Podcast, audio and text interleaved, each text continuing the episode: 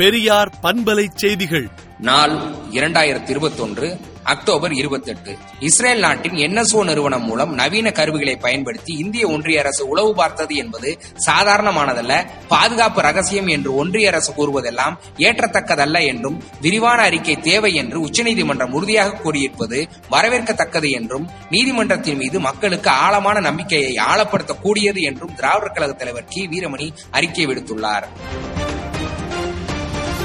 கள்ளக்குறிச்சி மாவட்டம் சங்கராபுரம் பட்டாசு குடோனில் தீ விபத்து ஏற்பட்டு ஏழு பேர் உயிரிழந்துள்ளனர்.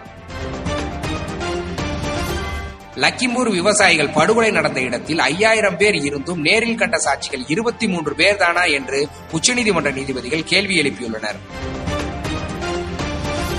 ஐஐடியில் சேரும் அரசு பள்ளி மாணவனை பாராட்டி அவரின் கல்வி கட்டணத்தை அரசே ஏற்கும் என்று தமிழ்நாடு முதலமைச்சர் மு க ஸ்டாலின் அறிவித்துள்ளார்.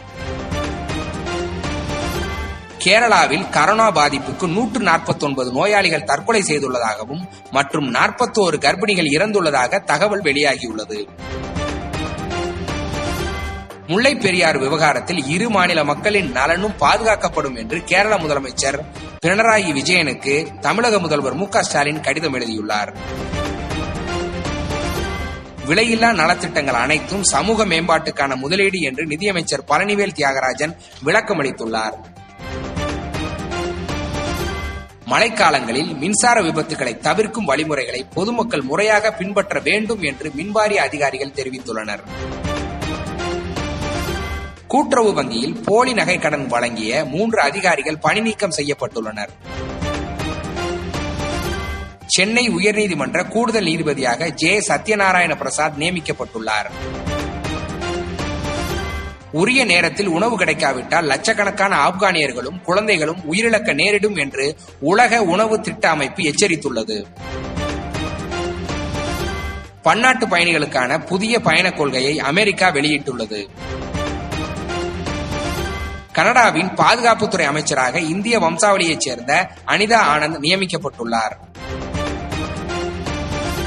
அக்டோபர் முப்பதாம் தேதி ஏழாம் கட்ட தடுப்பூசி முகாம் நடைபெறும் என்று அமைச்சர் மா. சுப்பிரமணியன் தகவல் தெரிவித்துள்ளார். எழுபத்தி ஏழு சதவீதம் பேருக்கு கரோனா தடுப்பூசியின் முதல் டோஸ் செலுத்தப்பட்டுள்ளதாக ஒன்றிய சுகாதாரத்துறை அமைச்சர் தகவல் தெரிவித்துள்ளார். விடுதலை நாளேட்டை விடுதலை டாட் இன் இணையதளத்தில் படியுங்கள்.